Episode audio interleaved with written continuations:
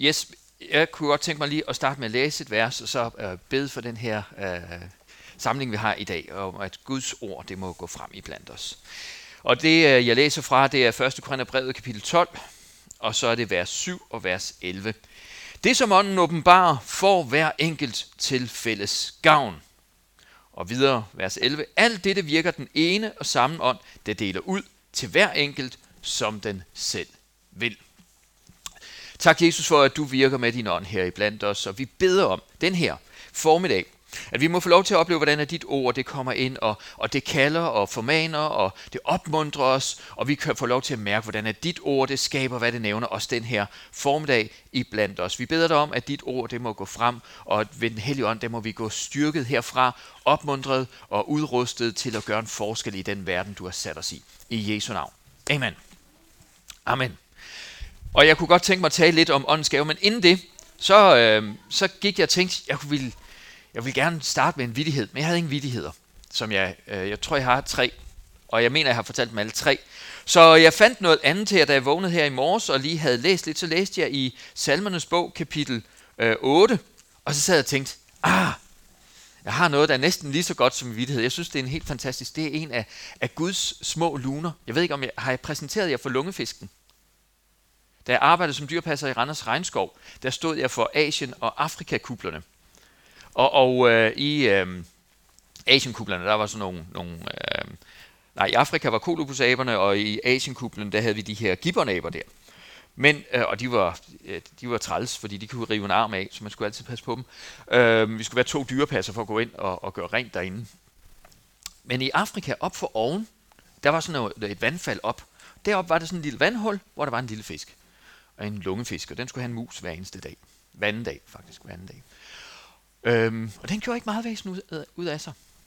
Men den havde en helt fantastisk historie. Og den har jeg her, lungefisken fra Afrika.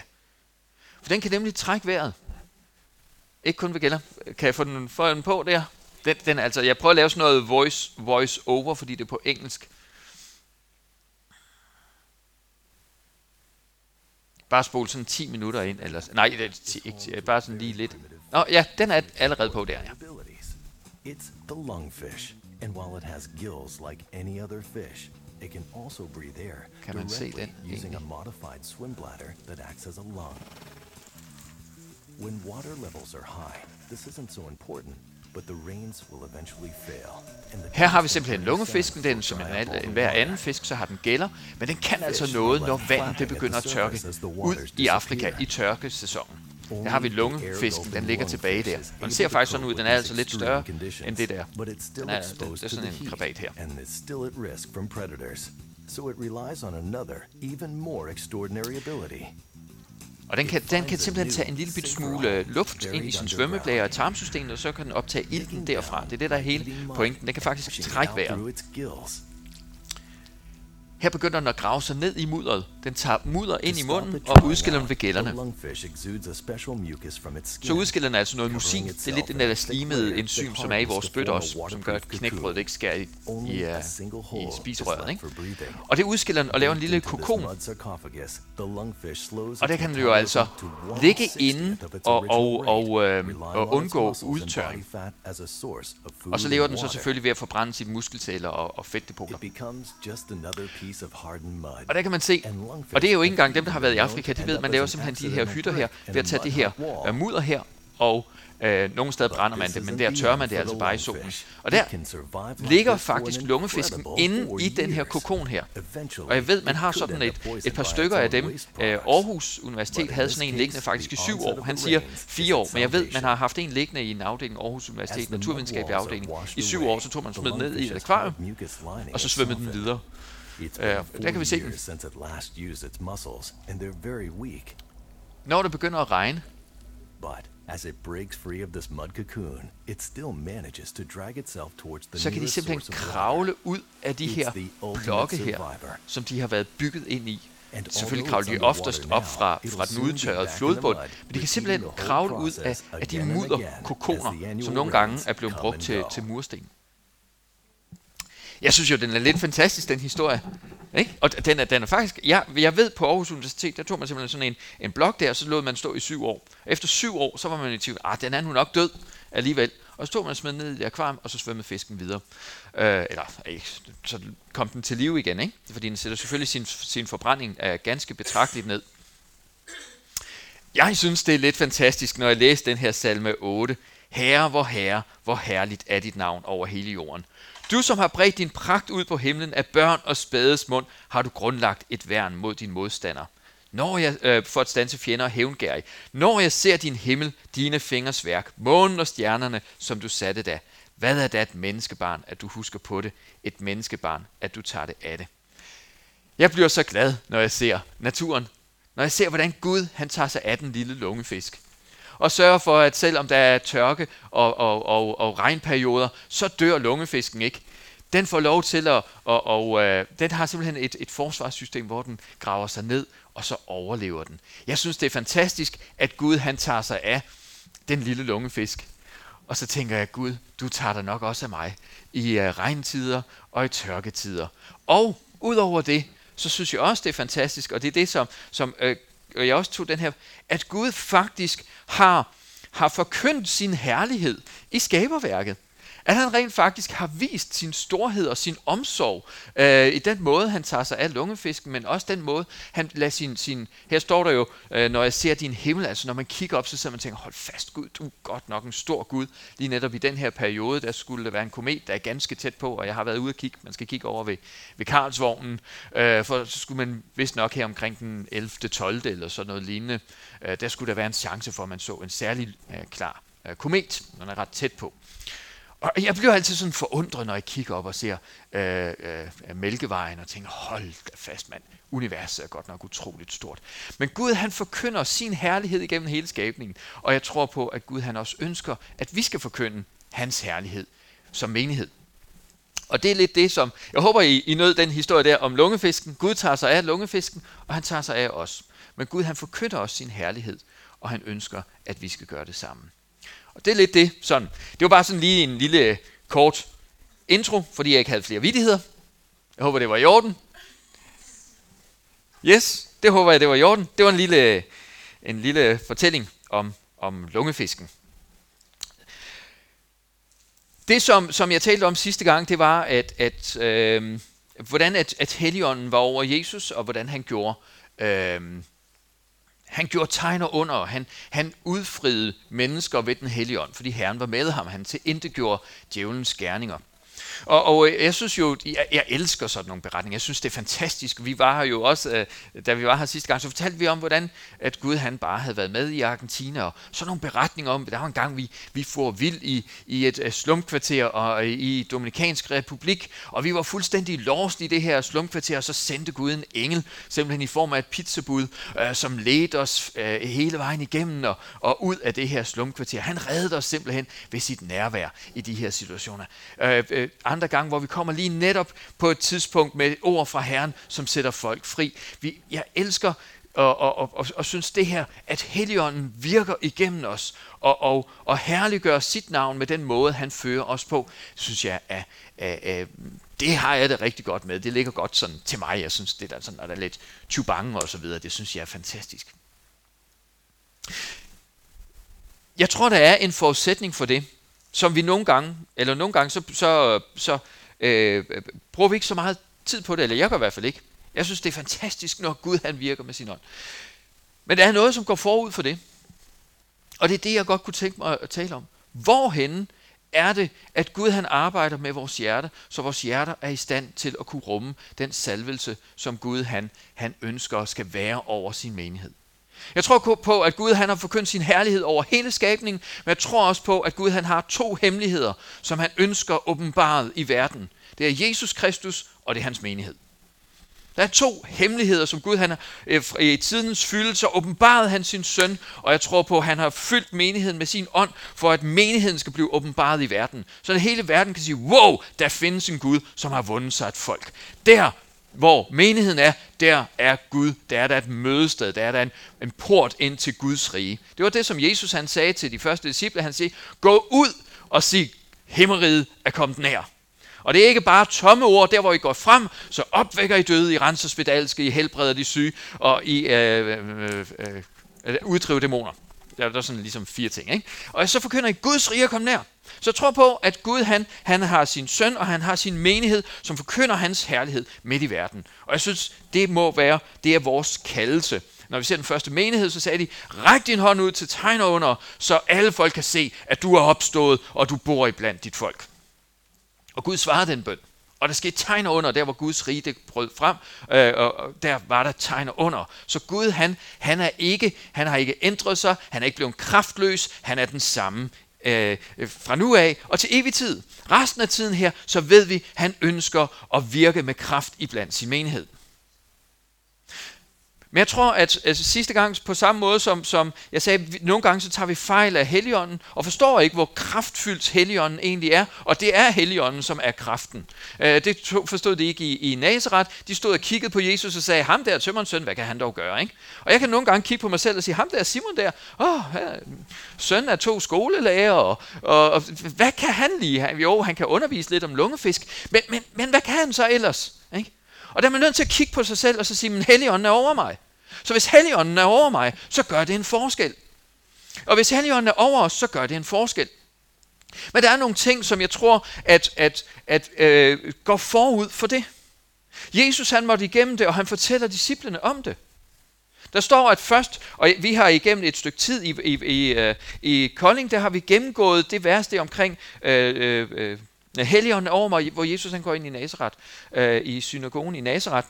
Og, og, og hvad gik der forud for det? Forud for det, jamen, så kommer han til Johannes Døberen. Johannes Døberen han siger, øh, hvorfor skal jeg døbe dig? Det som du døber med, Helligånden det er det jeg har brug for. Ikke? Og så siger Jesus, jamen det er nødvendigt, at jeg bliver døbt her. Så der var et eller andet, som var nødvendigt, at Jesus han måtte komme igennem. Ja, han var den, som døbte med Helligånden og ild. Og Johannes døberen genkendte det og sagde, det er det, der jeg har brug for. Men Jesus sagde, der er noget, jeg har brug for. Jeg har brug for at blive døbt her, og så står der, at han blev fyldt, Helligånden kom over ham, og så blev han ledt af ånden, han blev fyldt af ånden, han blev ledt af ånden, og ude i, ånden, eller, øh, ude i ørkenen, der blev han ledt af ånden, der blev han fristet, og fra ørken, der gik han i åndens kraft. Og vi har snakket lidt om de her, øh, eller det er mest mig, der har snakket, øh, det må jeg også erkende. Øh, men, men jeg har undervist her de sidste øh, øh mange søndage om Helligåndens forskellige øh, fylde. Øh, om, og hvad, hvad vil det sige at være fyldt med Helligånden, hvad vil det sige at være ledt af ånden, hvad vil det sige at være, være, være, blive fristet, og hvad vil det sige at, at leve i åndens kraft. Og, øh, og der kunne jeg tænke mig at tage lige lidt omkring det, som, som, som vi sidst har, har været i gang med her. Øhm, hvor, hvad er det lige, som gjorde, at, at øhm, når Jesus han øh, træder ind i synagogen, Herren sådan er over mig, så var der et eller andet nyt, som ikke var sket før i verdenshistorien. Helligånden var over Jesus, og hvordan får vi del i det? Hvordan virker Helligåndens salvelse? Jesus selv han siger, Herrens ånd er over mig, fordi han har salvet mig. For han har sendt mig med godt budskab til fattige. Så øh, Jesus han siger, der er en salvelse, som er kommet over mig, og den har et formål. Og det formål, det er at forkynde evangeliet.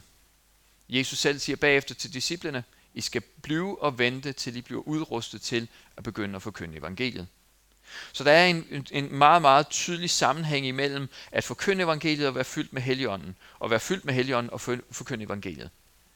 Det er ikke øh, det at blive fyldt med helligånden, kunne man i, i det gamle testamente, der kunne man hellige sig, og man, man kunne ofre og så videre, og præsterne, der havde helliget sig, de havde en, en særlig adgang ind foran Gud, så det var på en eller anden måde, at helligånden under loven, det var ligesom en, en, en, en belønning for en helligelse. Sådan er det ikke i det nye testamente. Det er ikke en belønning for et langt og helligt liv. Hvis, man, hvis jeg er meget, meget heldig og, og, og, og læser meget og, og studerer meget og beder meget og, og så videre og så videre, jamen så vil jeg måske til sidst gå frem i Helligåndens fylde, og så vil det blive mere og mere fyldt, og det vil kunne ses omkring mig, hvor fyldt jeg er, og jeg vil kunne stå der og sige, hold op, det har været det hele værd, jeg har gjort alle de her ting her, og nu er jeg så fyldt med Helligånden. Det er nogle gange det, det, er nogle gange det, det mentale billede, vi har inde i vores hoved. Jeg, jeg kan selv øh, øh, øh, skulle kæmpe med det en gang imellem og tænke, øh, har jeg nu også bedt nok, har jeg nu også læst nok, og så videre, og så videre, for at jeg kan fortjene, at Helligåndens udrustning kommer over mig, så jeg kan tjene i Helligåndens kraft. I det nye testament er det helt omvendt. Vi bliver fyldt med Helligånden for overhovedet at kunne leve det liv, som Gud han ønsker, vi skal blive. Det er selve udrustningen for at kunne leve det liv. Den anden dag, der, der, der vækkede Gud mig. Og, og så talte han til mig. Det var ganske kort. Han sagde, jeg lå der og, og smådrømte, eller jeg kan ikke huske, jeg, jeg vågnede bare sådan med, med en drøm, hvor, hvor, hvor Gud han talte til mig, og så sagde han, Simon, over dig er en salvelse til at bryde igennem i vores land. Og jeg vågnede der og tænkte, wow, tak Gud, fantastisk. Gud han vækkede mig med at sige, Simon, over dig er en salvelse til at bryde igennem i vores land. Og jeg var jo sådan, det kan jeg jo godt lide. Jeg stod op, og, og så begyndte jeg at spekulere over, hvad det var, Gud han sagde. For det var en helt anden tone, den måde han talte til mig på. Fordi først så tænkte jeg, ah, det er godt Gud, nu kan du endelig se det. Øh. Og så gik det, lige pludselig begyndte jeg at tænke lidt, hov, der er et eller andet galt her. Det Gud sagde til mig, betød ikke det, som jeg først lige troede. Og det begyndte ligesom at gå op for mig, at Gud han sagde noget helt, helt, helt andet. Han sagde, Simon, over dig er en salvelse til at bryde igennem i vores land. Og så begyndte jeg ligesom at forstå, at han ikke begyndte at sådan ligesom, lige pludselig, så, så var det gået op for ham, hvad det var, han havde lagt på mit liv. Det var ikke det, han sagde. Han havde jo hele tiden vidst, hvad han har lagt på mit liv. Det var ikke sådan, han tænker, hold op, mand, jeg kom til en fejl ved at give dig sådan uh, A-sorteringen. Det var en, altså, du skal jo faktisk have B-sortering, Simon. Du er ikke i eliten endnu. Altså, nej, han sagde, jeg har givet dig det bedste af det bedste, Simon. Det har jeg givet dig. Og så kunne jeg ligesom mærke, at, at, at Gud han faktisk begyndte at sige, Simon, jeg har givet dig det bedste af det bedste. Hvad gør du med det? Hvordan, hvordan ærer du det, eller hvordan, hvordan respekterer du det, som jeg har givet dig? Jeg kunne godt tænke mig også at, at opmuntre dig i dag. Der er ikke et A og et B-hold.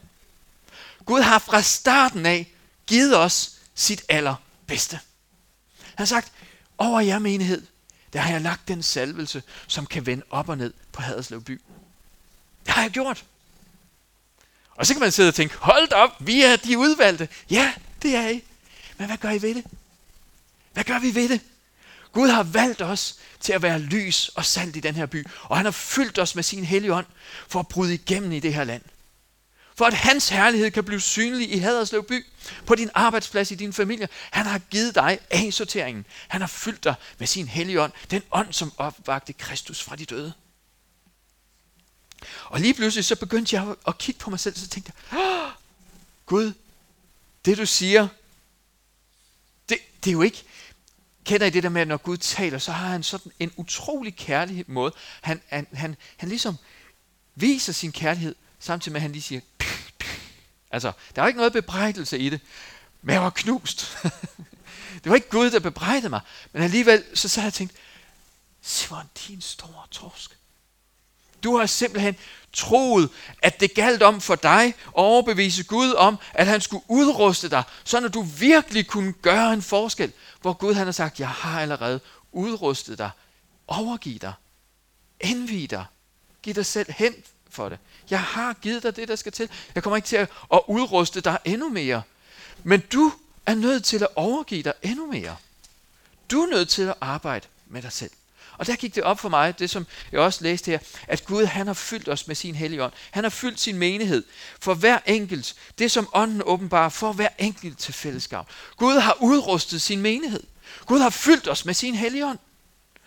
Men lige netop i det vers der, der står der også hele formålet.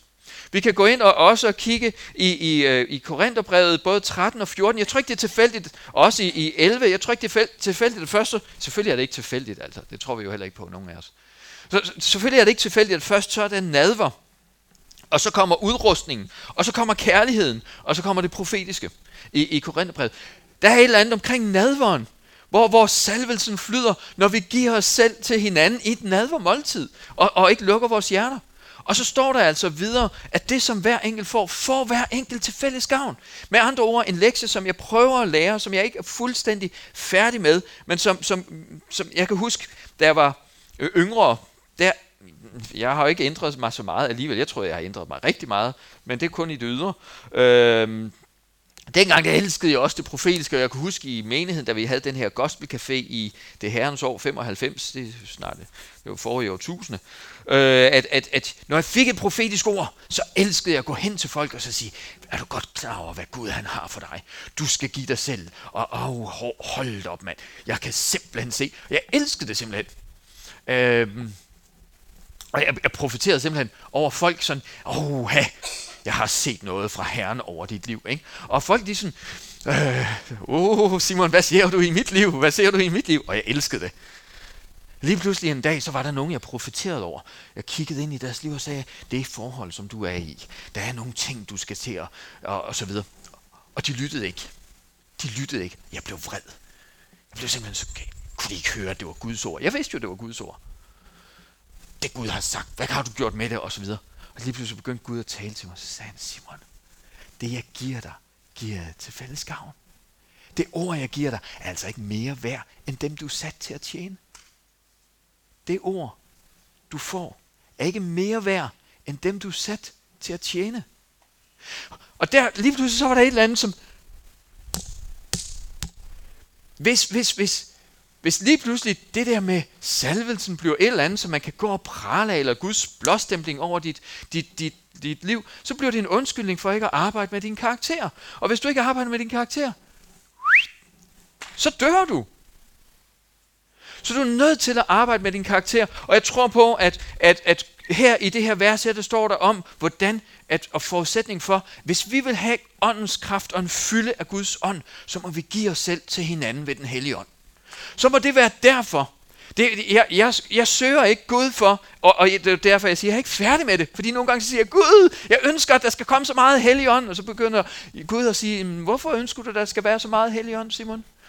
Og så begynder jeg sådan, Åh, jeg kunne godt tænke mig, at de synes, at jeg gjorde det godt. Ja, det behøver du ikke at bekymre dig om. Jeg er mere bekymret for dit hjerte. Hvis dit hjerte er på plads, så skal det nok blive godt. Så kan folk jo mærke, at du tjener dem. Det er jo en dejlig atmosfære at være i. Og lige pludselig så går det op for mig, at der er nogle ting, som Gud han ønsker langt mere, end at jeg øh, virker i kraft. Det er nemlig, at jeg giver mit liv i tjeneste.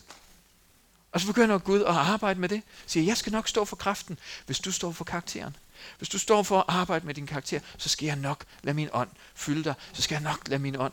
Det, det står der jo om også øh, flere, flere steder, men i Efeserbrevet, der står der om, hvordan vi, vi, vi, vi vokser i, i kærlighed sammen med alle de hellige, indtil at vokse op til et mål, som rumme Gud i hele hans fylde. Kærligheden forudsætning for fylden. Og, og, og, og, og øhm, jeg, jeg, jeg begynder at arbejde med mig selv, og, og begynder at forstå, og det er derfor, jeg siger, jeg er, ikke, jeg er simpelthen ikke i mål endnu, men, men begynder at forstå, Gud, jeg kommer ikke og søger dig med noget for mig selv. Jeg ønsker, at din helligånd skal fylde mig. Jeg ønsker, at din helligånd skal fylde menigheden. Forny dit værk ved den helligånd i menigheden i, i, Haderslev, i, i din frikirke i Haderslev. Men ikke for at, de, øh, for at I kan synes, det er helt fantastisk, men ved at Gud, for at Gud han kan vinde sig et navn med den måde, han handler med jer på her i Haderslev by. I søger ikke bare Gud for noget til jer selv, men I søger Gud for noget, som kan gøre en forskel i Haderslev by. Når I står inden for ham, så siger Gud, fyld mig med din helligånd, for din kraft og din magt kan blive synlig her på jorden, der hvor du har sat mig. Jeg tror, det er vigtigt, at vi har det aspekt med. Nogle gange så søger jeg selvfølgelig også Gud. Jeg er simpelthen bare brug. Jeg synes simpelthen, at eleverne de har været så hårde ved mig, og lærerne simpelthen også. Øh, og jeg har bare brug for, at, at, at være i dit nærvær og blive fyldt op igen, fordi jeg orker ikke. Altså, selvfølgelig søger jeg det også Gud for, for altså, at, at, at blive vederkvædet i, i hans nærvær. Vederkvædet, det er jo godt nok et gammelt ord, men men, men, men, men jeg elsker det vederkvædet, og jeg prøver at holde det for mig selv, fordi det, men, men det betyder, at man bliver, man bliver øh, styrket i sit indre menneske. Ja, det, det er vel ikke helt galt. En gammel ord, som ikke bruges så meget mere. Men, men, men øh, jeg, jeg, jeg, det jeg egentlig har, havde forberedt, nu er jeg ved at gå i gang. I kender mig jo godt, så jeg behøver ikke omskynde mig. øhm, det er omkring, øh, det hvor jeg ser en, som er en mand efter Guds hjerte. Når, når Jesus han ser på, på, på Peter, så er der et eller andet, så, jeg synes det er så underligt, han er jo fisker. Ikke? Og så kommer Jesus så til, til, til, til Peter, så siger han, Peter, elsker du mig? Og Peter bliver bedrøvet og siger, det ved du her. Du ved, jeg har dig kær. Vogt mine får, vogt mine lam, tag vare på min jord. Der er et eller andet omkring hyrdebilledet, som bare aldrig går af mode. Og, og jeg, jeg har, det jeg egentlig har tænkt over i dag, det er, der er nogle ting omkring det, at tjene i åndens kraft, hvor vi har brug for at have sådan et, et grundlæggende hyrdehjerte. Og nogle gange så kan vi godt, altså en, øh, øh, nogle gange så kan vi godt springe over og tænke, hvis bare vi er fyldt med helligånden, Øh, så behøver vi ikke at være venlige over for andre mennesker.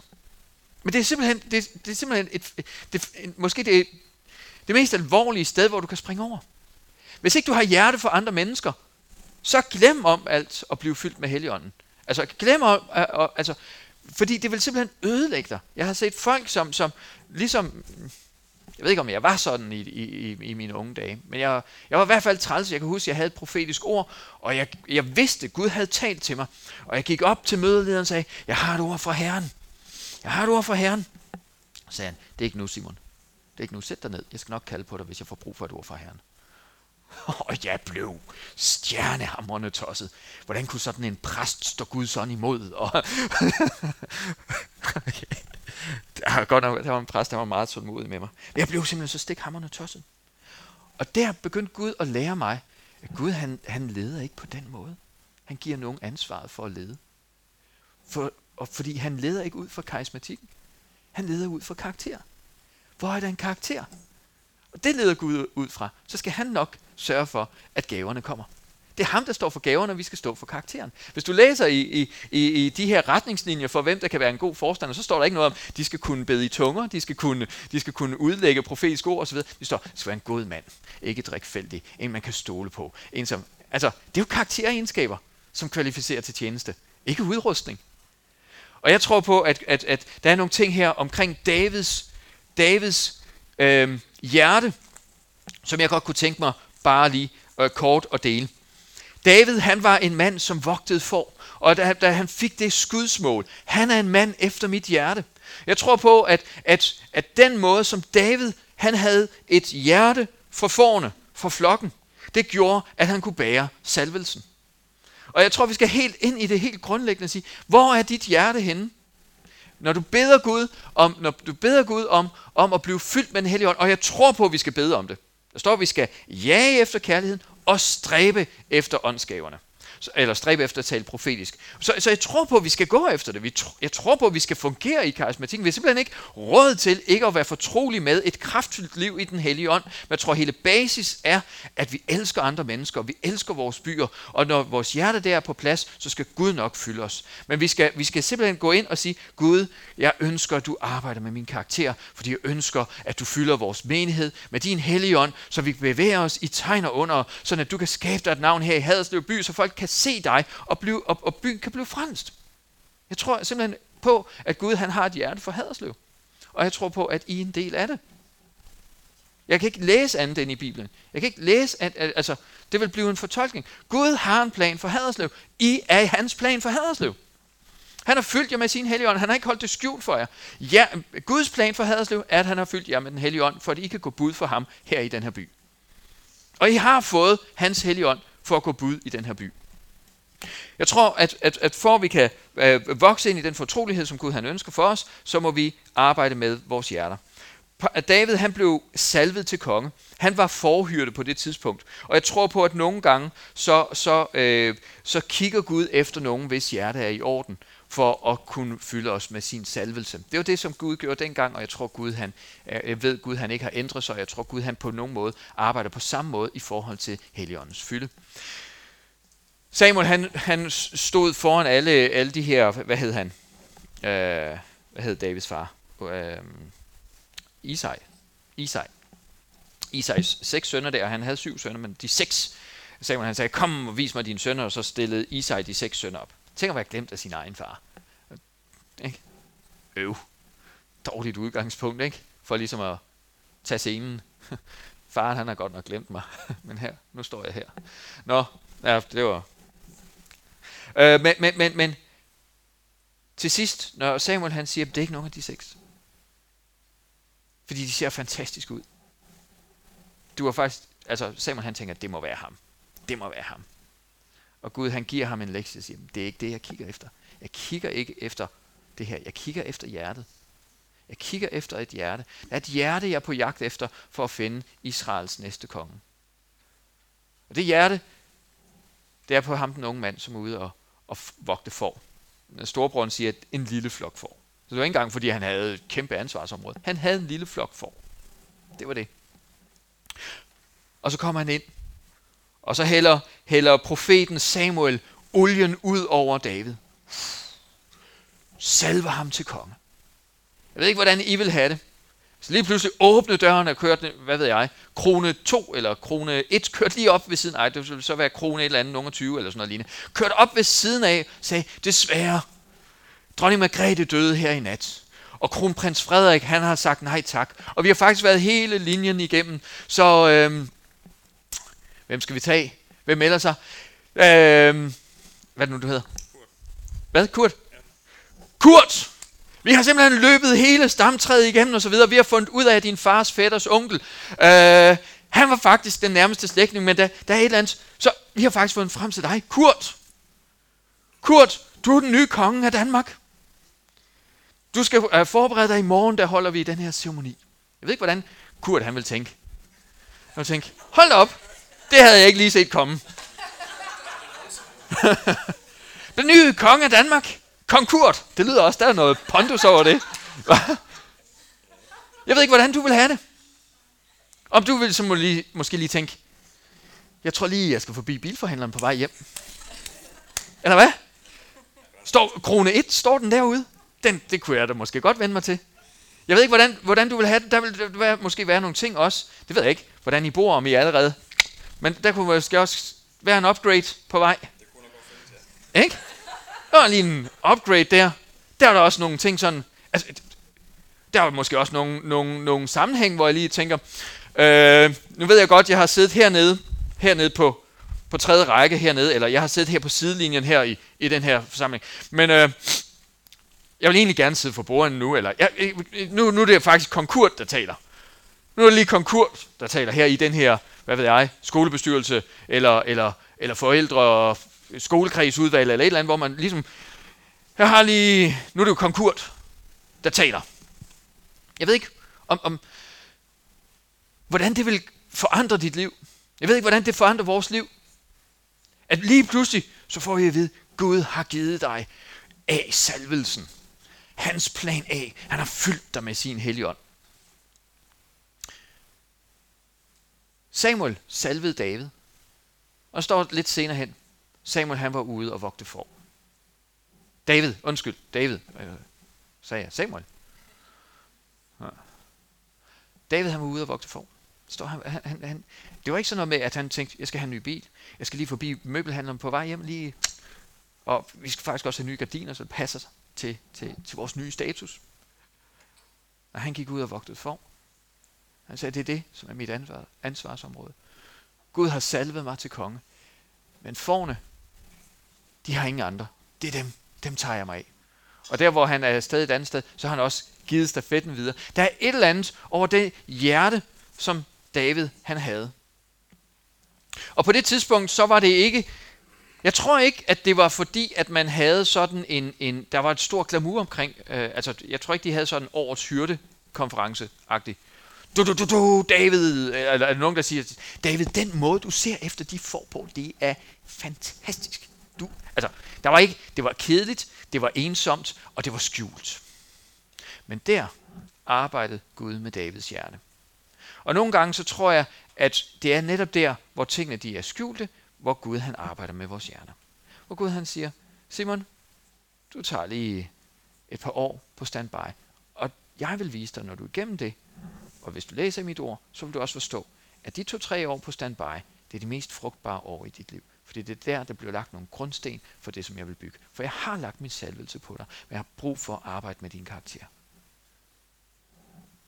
Nogle gange så beder vi Gud om, at, at der skal komme et, et jordskælv i vores åndsliv og vende op og ned. Og, og Gud han siger, ja, hvis der kommer et jordskælv, så er det fundamentet, vi arbejder med. Det er fundamentet, vi arbejder med. Og, og, og det er det, som, som jeg egentlig tror, øh, jeg, jeg, jeg kunne sidde og kigge det over, jeg kunne se, der er masser af de ting, som vi som menighed egentlig arbejder med. Og så tænker, hvor er det super godt. Jeg tror på, at I skal, altså, de ting, hvor I ligger et godt og solidt fundament, er ikke spildt i forhold til at bryde igennem i byen. Guds kraft skal nok bryde igennem i byen. Lad du være med og, og, og spejde efter noget andet. Giv jer selv over til det, som Gud han har kaldt jer til, nemlig at være hinanden øh, overgivende i kærlighed og omsorg. Vær der for hinanden og bliv ved med det. Så vil Guds ånd også udruste jer og gøre en forskel i, i den her by. Selvfølgelig er det ikke sådan, at I, skal, at I ikke skal gå efter det. Men der er en måde at gå efter det, som er efter Guds hjerte, nemlig ved at give sig selv hen i kærlighed.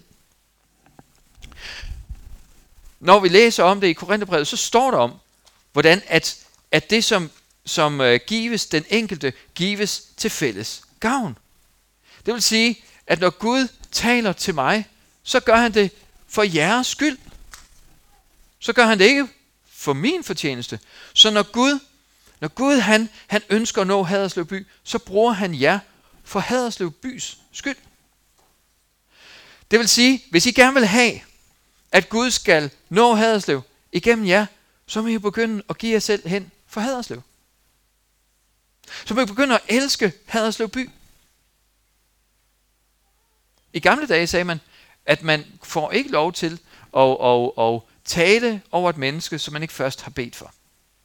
Det var sådan, jeg, jeg synes, der er sådan nogle undtagelser osv. osv., osv. Men det var faktisk et rigtig, rigtig godt pejlemærke. Bed mere for det menneske, som du har et ord for, end bare begynde at, at, at, at, at, at tale osv. osv.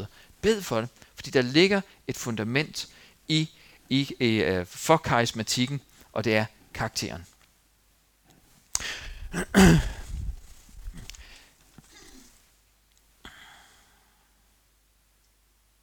Når tiden så var inde,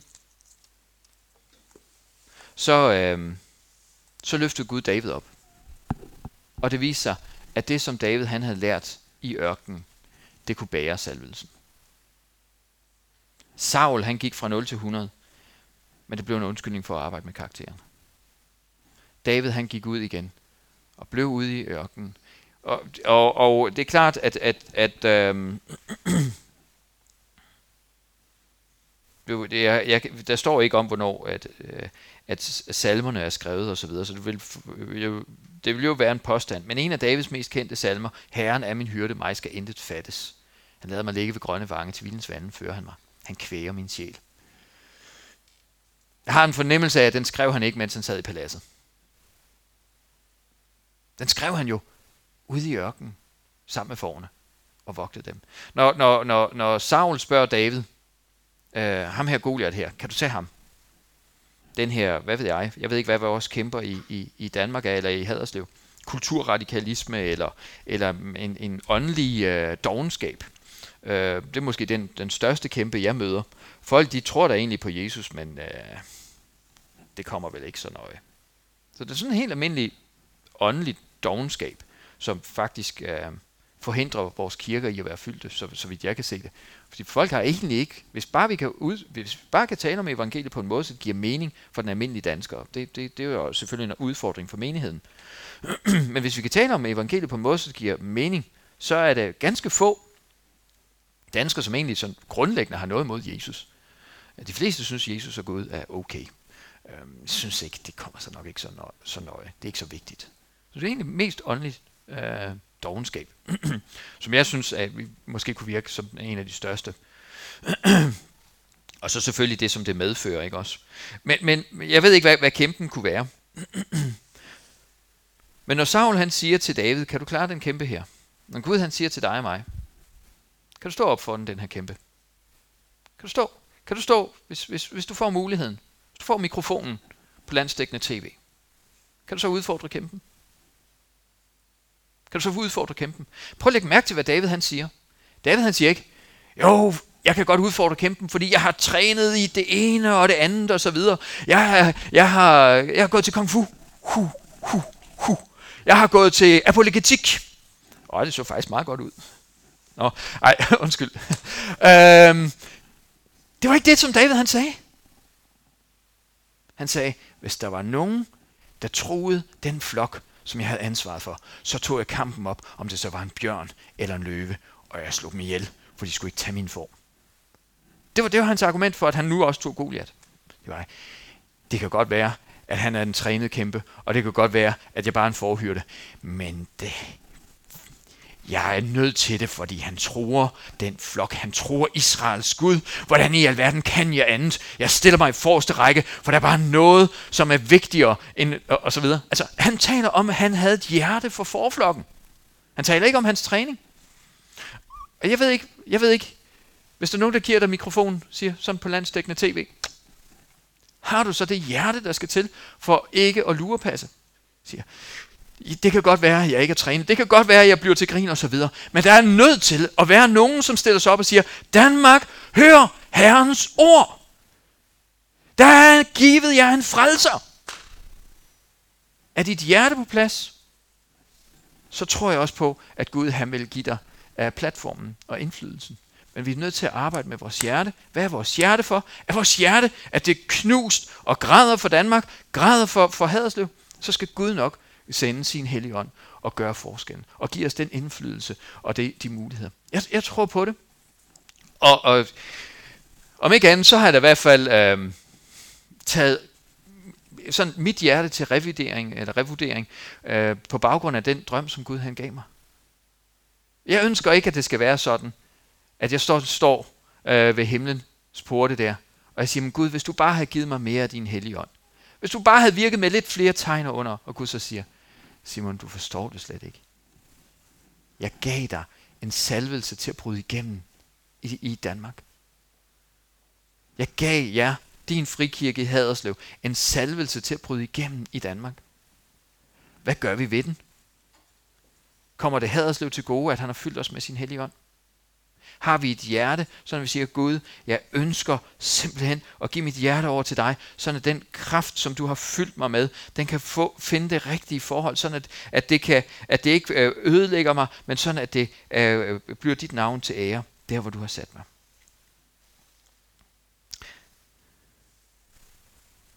Jeg tror på det.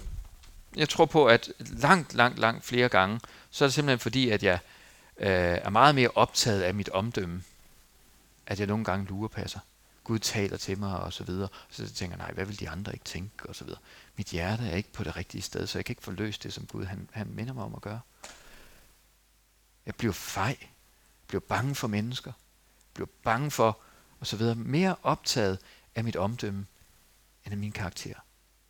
Der tror jeg, at Gud han kalder jer til at fortsætte med det arbejde, hvor I arbejder med karakter. Arbejder med at give jer selv over til hinanden. Ja efter det, Stræb efter også at tale profetisk til Haderslev by. Forløs den sandvelse, som Gud han har lagt over jer. Fortsæt med det arbejde, som jeg også kan se, I allerede arbejder med. Jeg tror, Herren han glæder sig over en menighed, som har sat sig for, at vi vil give os selv til hinanden. Og jeg tror, at Gud han siger, yes, her er den menighed, som kommer til at blive betroet forvandlingskraft, allerede er blevet betroet en kraft til at forvandle Haderslev fordi de kan rumme det. Hvis jeg sender folk forhudlede og forslåede mennesker ind, så behøver jeg ikke at skulle lede efter forældre. Der er allerede forældre her. Amen.